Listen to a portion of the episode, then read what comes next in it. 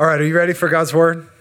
All right, me too. Why don't you turn with me to Exodus 33, or you can click if you have a digital Bible, turn or click to Exodus 33. And we are in a series of messages that we started at the beginning of the year called Points of Passion points of passion. And and kind of the idea behind the behind the series like this is kind of my word for the year is passion. And and and what i know about people and really what you ultimately know about you and about people is that we're passionate people. Everyone's passionate um, about about something.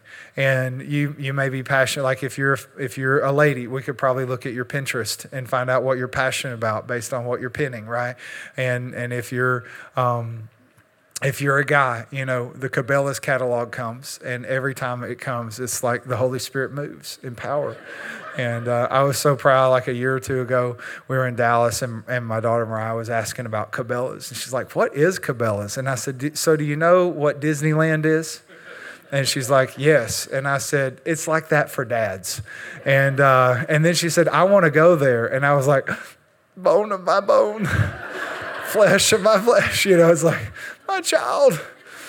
Thank you, Lord. And so, anyways, uh, so we actually went. But anyways, um, I'm like, let's go. And so, uh, but anyways, you have if you get on the right political issue, the right sports team, everyone has passion.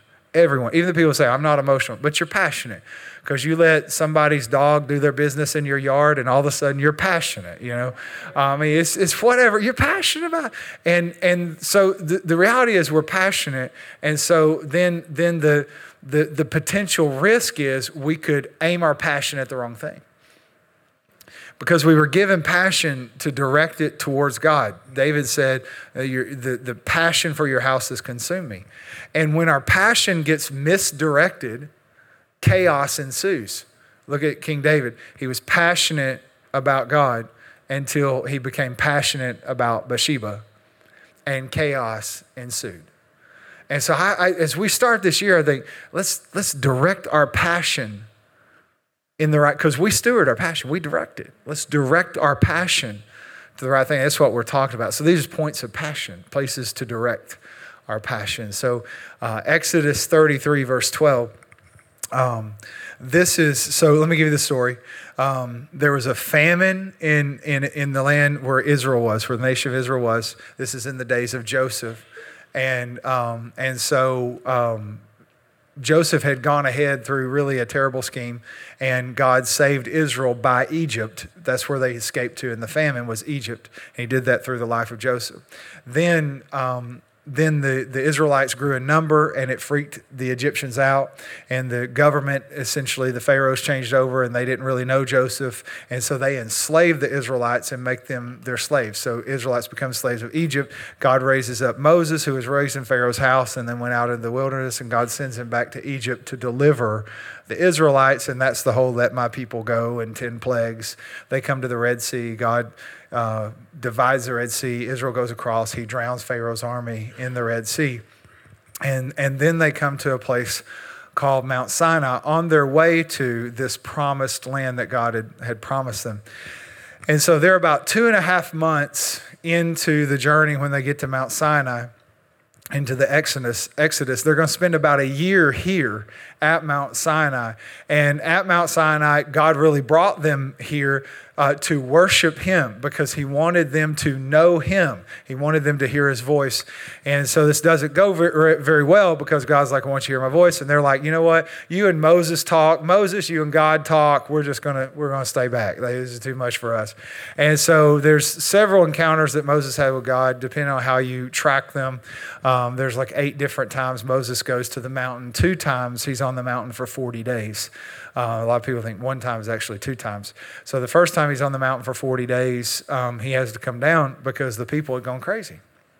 And they had decided that Moses was not coming back, and they had made a, a, calf out of gold using their jewelry, and they decided to worship the calf. And then, and then God and Moses have a conversation, kind of like parents have, because all of a sudden God says to Moses, "Hey, your people are acting up." And if you watch Exodus, Moses will tell God, These are your people. And, Moses, and God will tell Moses, No, they're your people. It's like we do with parents. Excuse me. Hey, get your child. You know, your child. I don't know what's going on. Your child's lost its mind. And so, um, anyway, so Moses has to come down from the mountain to find out they're having a party. Um, they're all running around naked, wor- wor- worshiping a calf and, and all kinds of stuff, um, going crazy. Um, and so and so that's Exodus 32. And then we get to Exodus 33, and I'm going to read verse 12. Moses said to the Lord, "You've been telling me lead these people." but you've not let me know who you will send with me. And you said, I know you by name, and I've found, and you have found favor with me. Now, watch verse 13. If you are pleased with me, that is, if I've found favor with you, teach me your ways so I will know you and continue to find favor with you. Time out, time out. This is a principle, okay? I want you to look at what Moses did. He said, You've told me that I've found favor with you.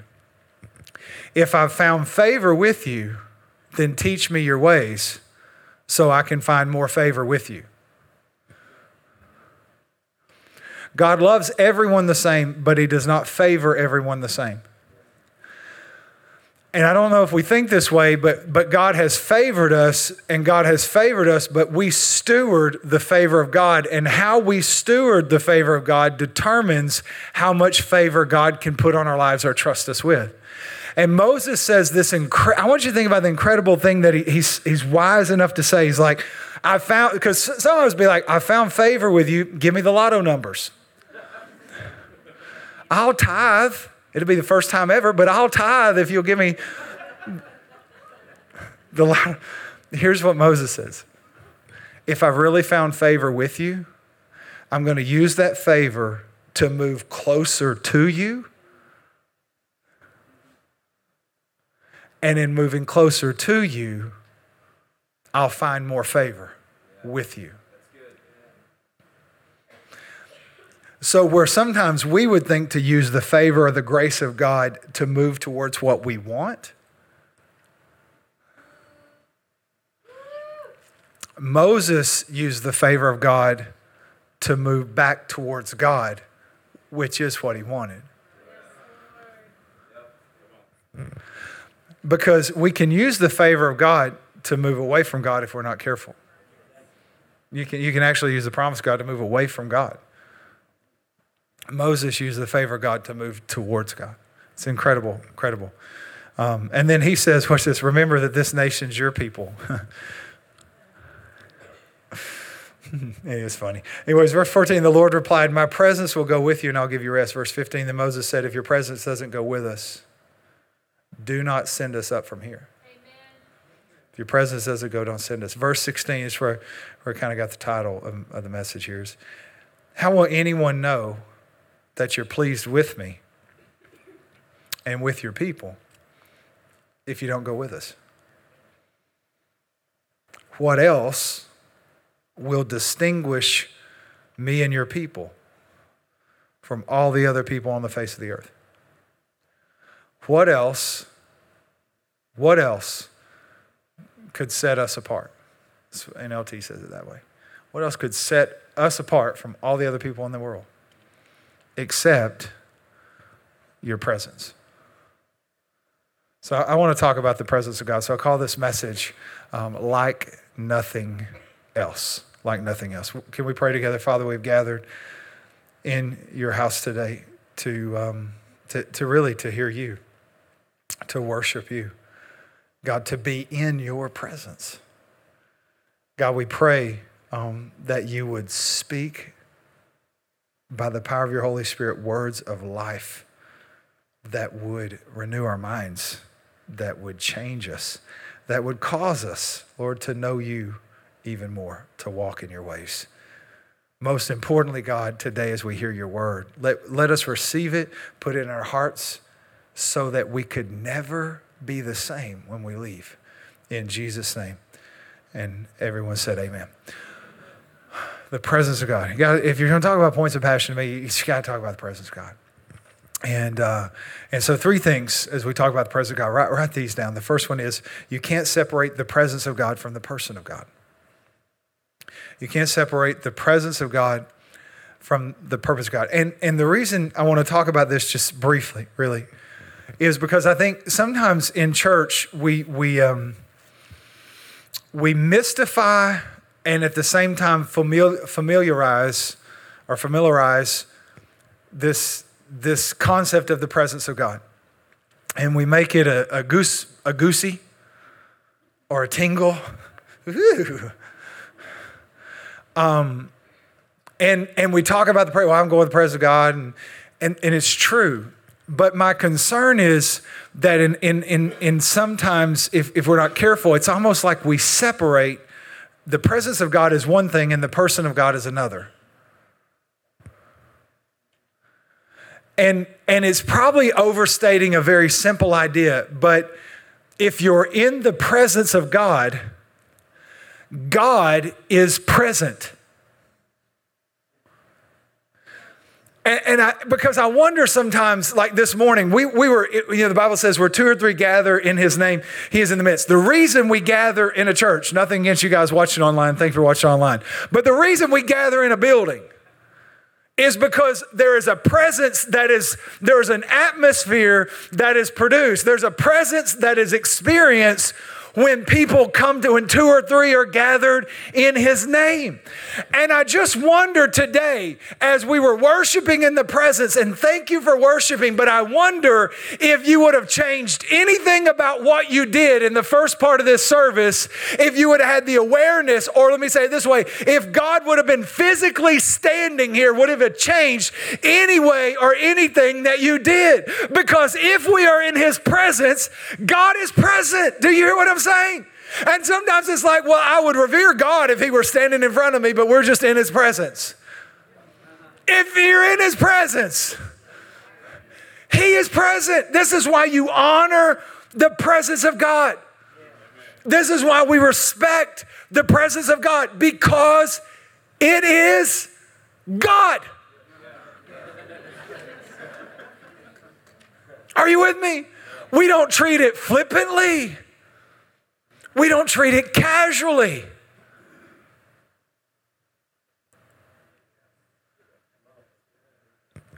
We gathered in the presence of God today.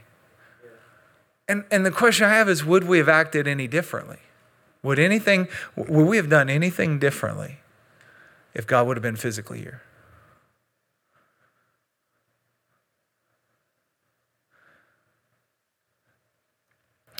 Because he is here. He, he is here. It's like sometimes we, we well, well, there's God and then there's the Holy Spirit, was the of God. Listen, I know they're three in one. That's the, the I, I believe in the triune Godhead God the Father, Son, Holy Spirit, right? They're three in one. But let's see, they're also one in three. Meaning this, that the Bible says that in Jesus was the fullness of the Godhead bodily. So if I said, is the fullness of the Godhead in God the Father, we'd have to say yes. And I could take you through scripture and show it to you. Full of mercy, full of grace, abounding in love. That's as full, as full as you can get, right? Yet when Jesus here, in him was the fullness of Godhead bodily. But then the Holy Spirit is here with us now, and in him is the fullness of the Godhead in spirit. You, you can't have one of them and not have the others they're three in one, but they're also one Godhead in any one of the three. Are you with me? So, meaning if, if, if the Holy Spirit is present, which we would say that's the presence of God in, in, in, a way, and, and there's different, I mean, there's, there's omnipresence, God is all present. There's manifest presence, God has made his presence known. There's also an inner presence, which is his spirit, our spirit crying out to his spirit that we're sons of God. There's God's presence in us. Then there's the anointing, which is God's presence on us. So I understand it can be a little confusing. Let me walk through it again. There's the omnipresence of God, everything is in the presence of God. God. God's that big. That's the way I say it. In Bible school, they said, you know, God's everywhere. But I don't believe God's everywhere. I think, I think God's so big, everything's in his presence. That's the way I see it. Omnipresence of God, right? And then and then and then there's the manifest presence of God, which is the made known. It's when God reveals himself and makes himself known. You see all through the scripture, like Jacob. You were in this place, God, and I didn't know it right? When he has the dream. All right. So um, Jacob has a dream, angels ascending, descending. He says, God, God was in this place and I, and I was completely unaware. In other words, God had made himself known. Are, are you with me? And, and, then there's the anointing of God that the Bible talks about on us, which is the word actually means to smear on, which is to smear on God's presence. So we are anointed by God to do what He's called us to do. But in salvation, then there's the inner presence of God, right? Um, and that's where God comes to live inside of us, if you will, resurrects our spirit, puts his life in us. And then, if you really want to get freaky and talk about the fullness of the Holy Spirit and, and the Spirit baptism, that's the presence of God that flows out of us. Out of your belly will flow rivers of living water. So, there's a lot to the presence of God, I understand. But here's what you need to understand if you're in the presence of God,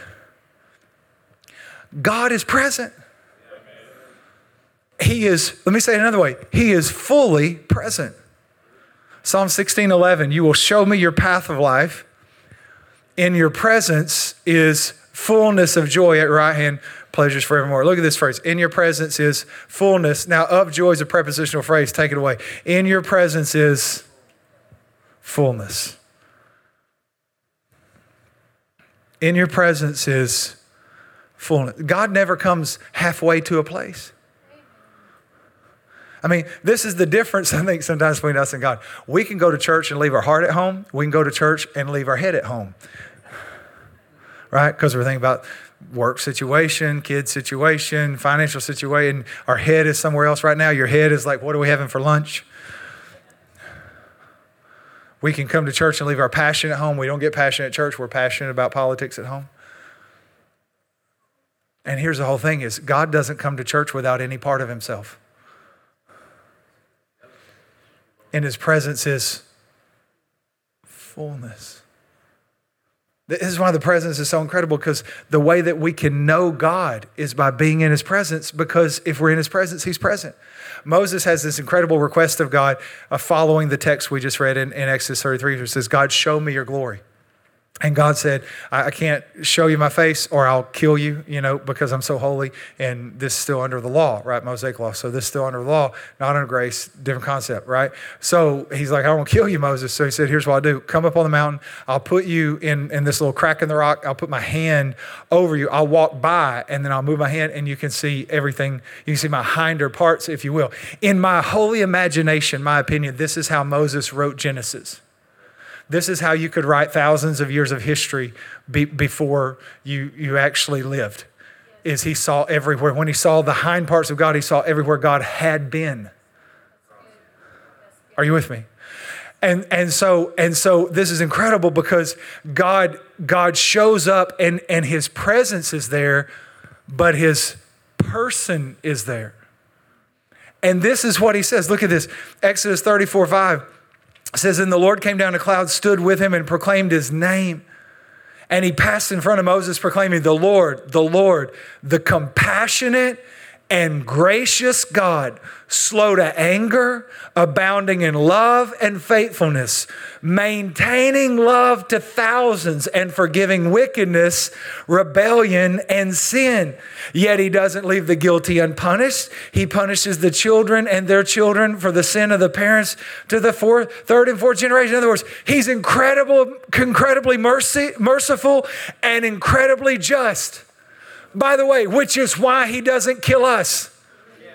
Because Jesus died for us. So it's his mercy that sent Jesus and his justice now that doesn't judge us. Oh, I wish I'm taking a. I did you just get what I said? God would be unjust to punish us for sin, having laid all sin on him. Sin is not a problem for God. Unrepentant sin is because he's paid for all sin. It's just a matter of whether you want to let your sin be on Christ or be on you. Are you with me? And when we pray that, this is grace. When we pray and we ask God and we become believers, now it's the justice of God that keeps Him from punishing us, not just the mercy of God. Because He would be unjust to punish us for something His Son has already paid for. Do you understand that? Anyways, I, I don't know why I got, anyways, the point is, he's fully present. When we come to church, he's fully present. Right? In his presence, God is present. Here's the second thing. Um, we are distinguished by his presence and not our practices. Um, my, my concern about, about Christian, my concern about religion, my concern about church is, is that ch- church people sometimes tend to be more known um, by, by the procedures and the practices that they hold to than the presence of God. And, and look, what, look what Moses said, verse 16. How will anyone know that you are pleased with me unless you go with us? What else? What else distinguishes us from your people? And, and too many times in church, we've been saying, you know what makes us different is we stand when we sing. You know what makes us different is we sit when we sing. You know what makes us different is we sit on the first and third stanzas, but we stand on the fifth stanza when we sing. That's what's, you know what sets us apart? We lift our hands. You know what sets us apart? We don't. And we have all these doctrinal, and I would even go farther than that, traditional ideas. And we these are the, the, these are the people that don't wear any makeup. These are the people that wear makeup, and these are the people that wear too much makeup, right? I mean, and those are all different. Like I could point to that and say these are denominations and groups of people that I we've all run. Are you with me? And the problem is out there, then we're known as those are those people that hold to these traditions or hold to these practices. And we're supposed to be known as those people who have that presence.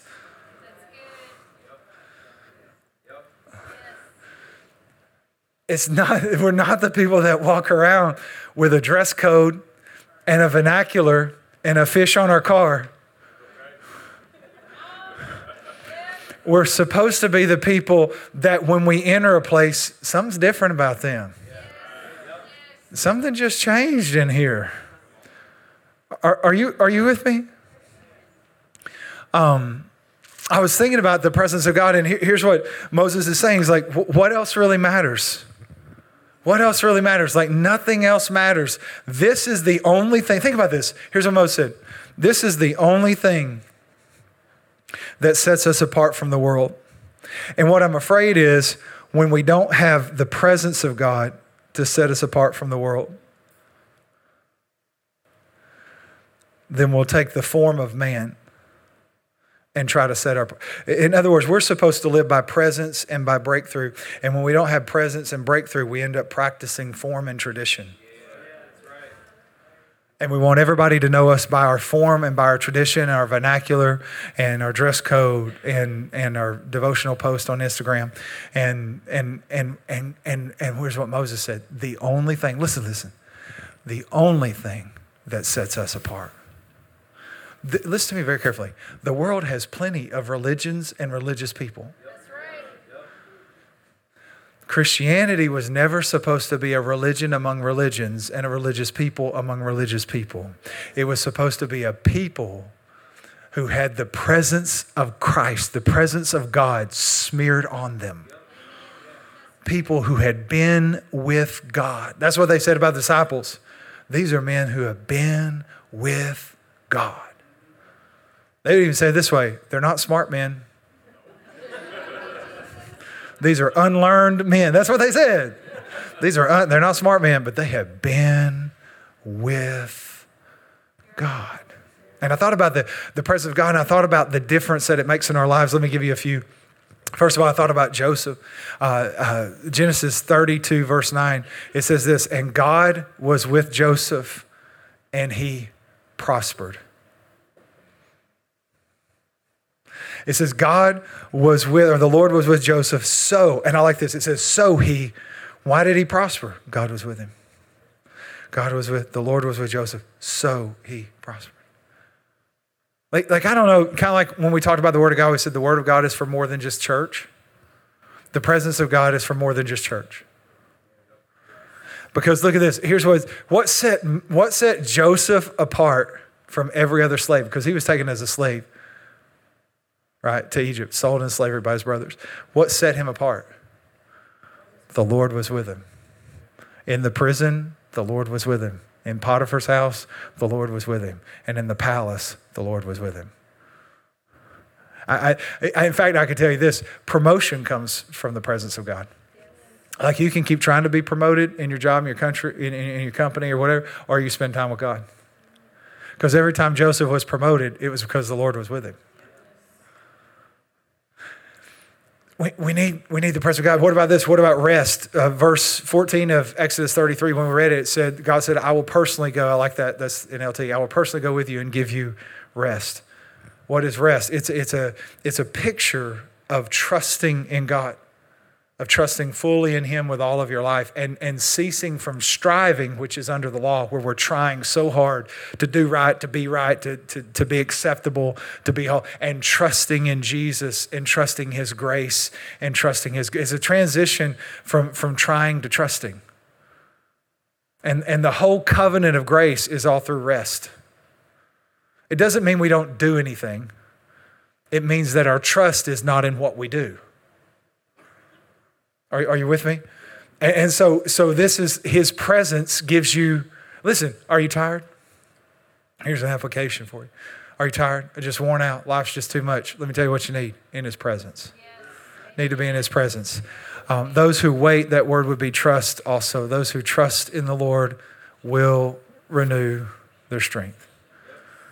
They will mount up with wings as eagles. They will run and not grow weary. The presence of God make you the flash. they will walk and not. Like some people are like, yeah, that was funny. Other people like, Flash. DC Comics. Come on, work with me, people. Run and not grow weary, walk and not faint. Are you worn out? Are you tired? This is why, listen, this is why you need to come on the weekend. Man, it's hard out there.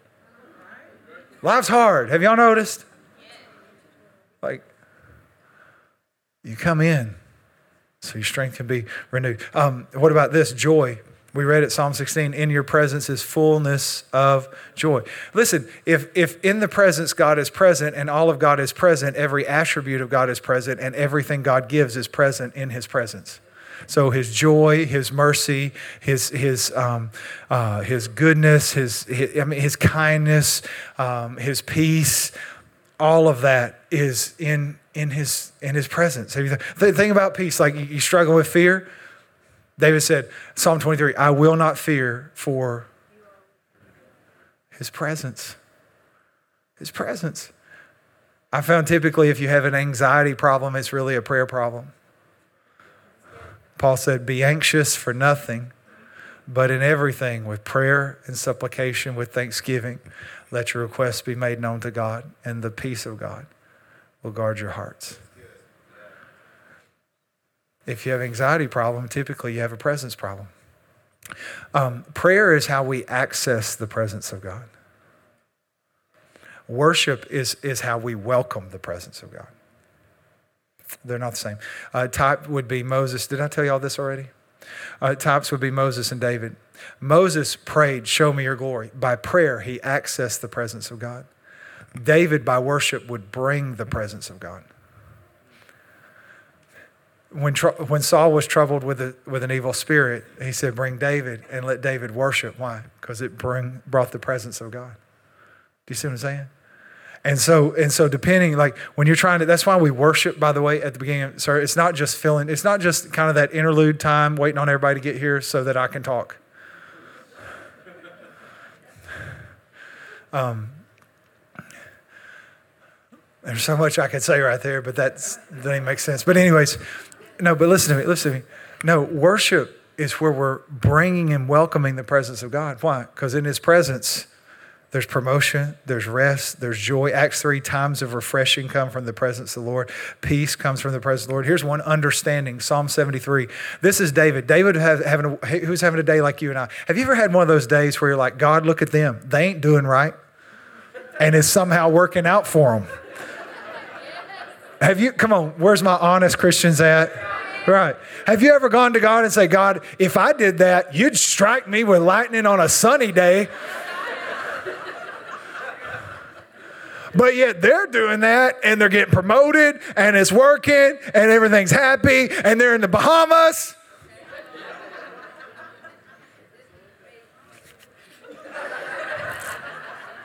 You know you've given God attitude like a teenage girl gives her mama attitude. You know that? Don't act like what's that? It's that mm, it's that head thing y'all do. You know that thing. Anyways, you know you've done that. David was having one of those days. He's like, God, why do the wicked prosper?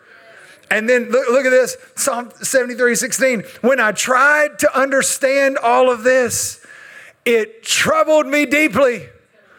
Let me say another way. He was ticked off. That's what it means. Verse 17. Until, look at this, I entered the sanctuary of God. And then I understood their final destiny. Here's what I say it doesn't work forever. so then I understood. Then I understood. Look at this.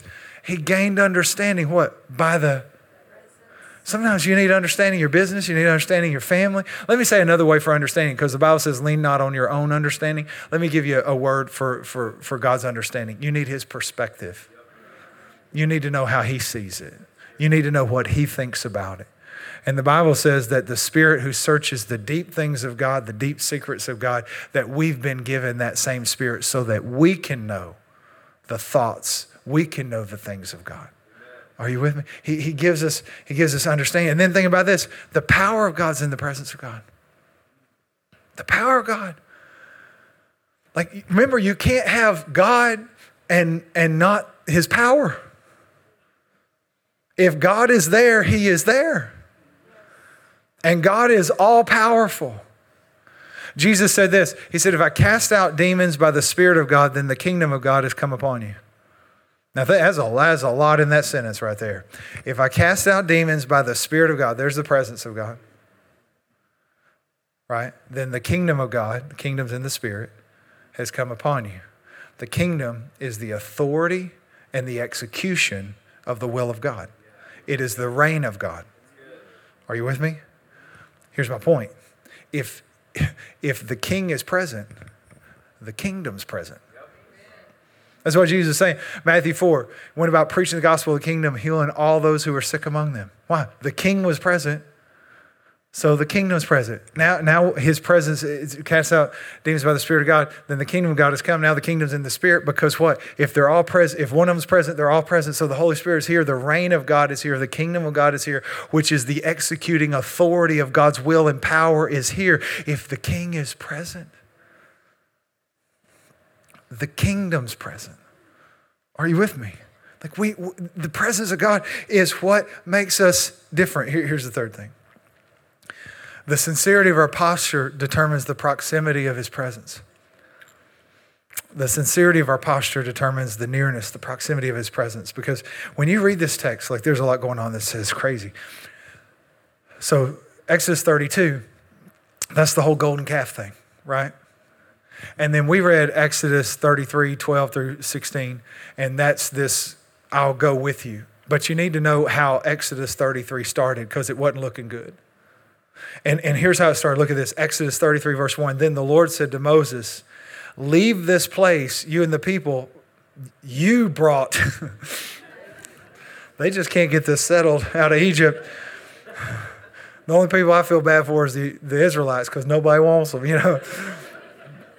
And he said, Go up to the land I promised on an oath to Abraham, Isaac, and Jacob, saying, I will give you. I'll give it to your descendants. And I'll send, look at this, I'll send an angel before you and drive out the Canaanites, Amorites, Hittites, Perizzites, Hivites, Bossites, Politikites, Cellulites, Jebusites, all those.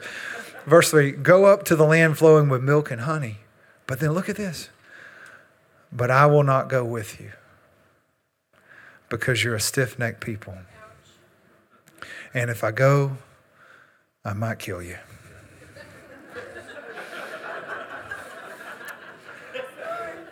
parents, parents, God understands. All right.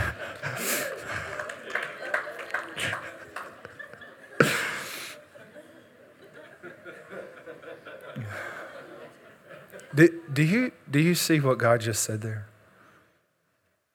Because I, I don't know if you caught the gravity of that. He said this I'm going to send you into the promise, but I'm going to stay behind. I will give you, because God, two things, uh, the writer of Hebrews tells us why we can trust the promise of God because he can't change and he can't lie, right? And God said, I can't change and I can't lie. I promised it to your ancestors, and I'm going to give you what I promised. But I'm not going to go. Whoa. Question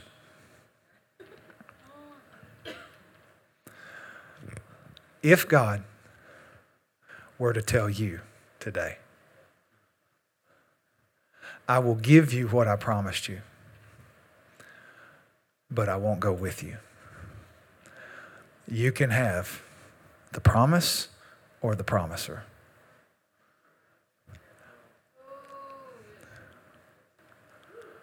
What would you choose? Now, listen, before you answer, I choose the promiser, Pastor, because we're in church and I know the right answer, and it's C. Okay.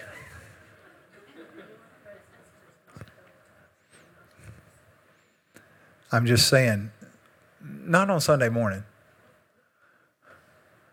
maybe about Thursday afternoon or Friday night or right after something happens, right after it goes bad, right after one of those days. God said, because this is all about the posture of your heart. God said, I'll give you what I promised, but without my presence.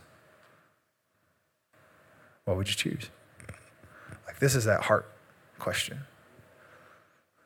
Is that hard question. And what's incredible to me is he offers Israel, like, and I'll give you a bodyguard to make sure you get the promise.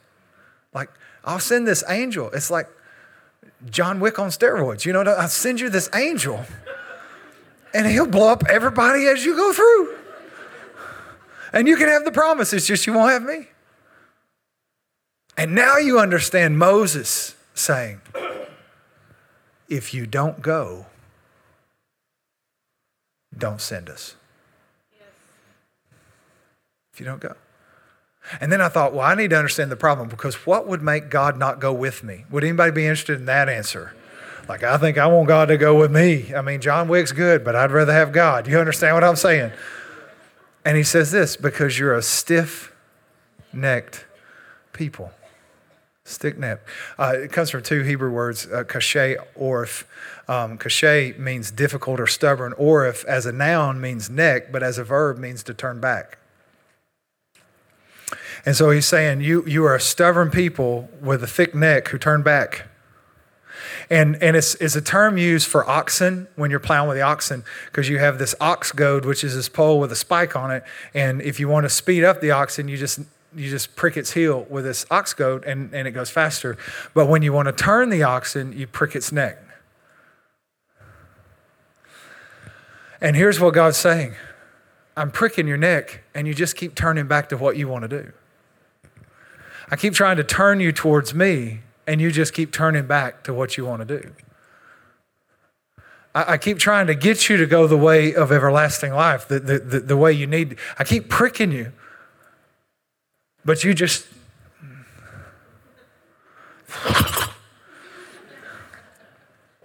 And, and, he's saying this is this is the problem. Stiff neck. The neck keeps turning the head away from where I want you to go. And I thought, what do we do about our stiff necks? Because I don't know about you, but I'm pretty sure God's had some pricking with me where I was. Don't look at me like it's never happened. No, I'm just perfect, and the Lord and I just walk in the cool of the day in the garden, Pastor. You're a liar and going to hell. we all have those days where God's trying to turn the oxen. You're, I want this relationship. I want this position. I want. I just want to say what I want to say. I want to post what I want to post.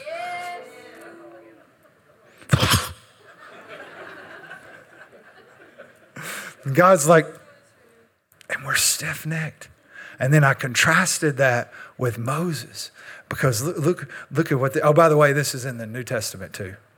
The same terminology. If you're like, oh, it's Old Testament, New Testament. Acts 7.51. This is Stephen. Stephen's preaching the gospel. He says, you stiff necked people. Your hearts and ears are still uncircumcised, meaning they're not sensitive to the Holy Spirit. And, and just like your ancestors, you're always resisting. And by the way, he is pointing to the religious community and the Jews of that day and saying, You are just like the people that God didn't want to take into the promised land. It's like a burn. You know what I'm saying? He's that's why he uses a word that, that would be the Greek equivalent of the Hebrew stiff neck, because he's trying to make the point. You're just like them. You're just like them. How hard hearted, how stiff necked were they? Right after he preached this, they stoned him to death. We're like, we are not hard hearted.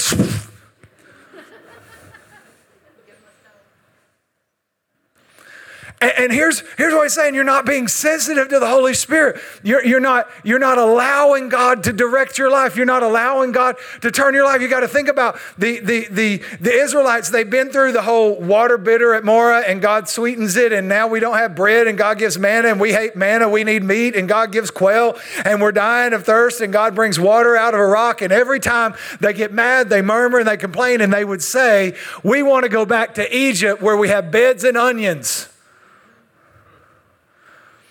Must be some good onions. Because he promised the land flowing with milk and honey. And I don't know about y'all, but if I'm choosing milk and honey and, as you know, peanut butter versus onions. And every time they just, and he would prick. And that's what happened with the golden calf is they, they make this golden calf and, and God tells Moses how quickly they turned back from what I commanded them. How quickly. See, this thing do we want to live where we quickly turn to Him or quickly turn away from Him?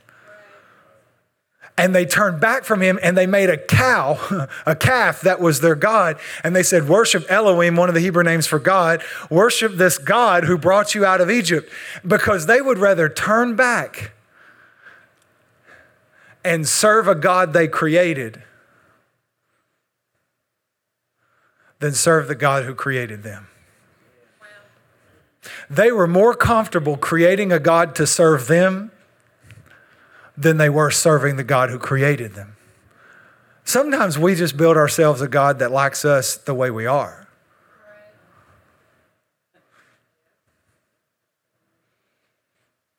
How quickly they turn back. Now, what's the difference with Moses? We'll check this out.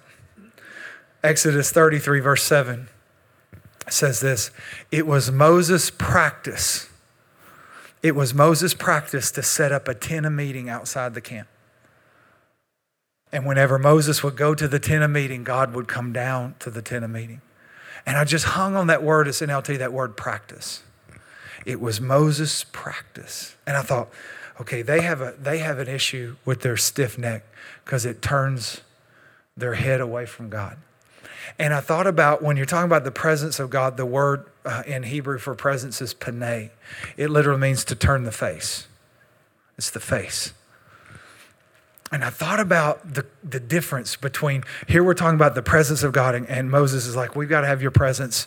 And Moses was so, so devoted to the presence that he said, He said, I will put the promise on the altar if I can have the presence. I will sacrifice. He said, I'm not going unless you go with me. I will give up the promise. I will not give up your presence. I will put the promise on the altar, but I've got to have your presence. And, and I thought about the difference between him and, and, the Israelites, and it was, a, it was a face issue. And it's like, well, how do I get God's presence in my life? How do I get God's presence near? What is it that brings God close over and over? How do I live close to God? It's all about the neck. Because they had a practice of turning their face away from God. And Moses had a practice of turning his face toward God. And if you want God to turn his face towards you, you turn your face towards him. It's what Moses did. He would go out to the tent of meeting and meet with God face to face, Exodus 33 will later say. Face to face. But why did God meet with him face to face? Because he turned his face to God. He turned himself to God. And what was it that cost them? They kept turning their face away from God. Back to where they'd come from, back to what they wanted, back to what was comfortable for them. And he would prick them and they would just turn back. And prick them and they would just turn back. Listen to me. You can't say you desire the kingdom and not be devoted to the king. You'll never have more of the kingdom than you have of the king. And this is what Moses said I don't want the kingdom, I don't want the promise, I want the presence. Because what else? What else makes us different? What else sets us apart? How else will anyone even know who we are except your presence? This is the only thing that matters. There is nothing else like it. Even the promise is not like your presence. And so Moses made a practice of turning his like, like I think people say, Well, I'm trying to get to know God. What do I do? Listen to me carefully. Make a practice of turning your face towards him. Because unfortunately, because of the brokenness and the frailty of our flesh, we, we make a practice of turning ourselves away from Him. The only way to combat that is to make a practice of turning yourself to Him. By default, you will move away from Him every time. Every human. That's what we all have in common. By default, we will turn away from Him. So, what do we do? We make a practice. A lot of people say, practice His presence. What does that mean? Turn your face towards Him. In the morning, turn your face towards Him. Throughout the day, turn your face towards Him. Be sensitive. Be aware. How do, you, how do you increase that awareness of the presence of God? Well, by practicing turning your face towards Him and seeking Him and searching for Him and looking for Him. There's nothing else like it. It's the only thing that matters. It makes all the difference in all the world. Are you with me? Let's be a people that turn our face towards Him, that turn our face, that seek Him and search for Him. Let that be the testimony of our church. Not that we dress a certain way, act a certain way, talk a certain way, do a certain thing. No, let it be that, man, when that guy gets to work, things seem to be peaceful. When that guy gets to work, things seem to change. Man, I don't know who just moved in the neighborhood, but it's made a difference because they're practicing turning their face towards God. And when we turn our face towards Him, He turns His face towards us. Are you with me? Can you thank God for His word this morning?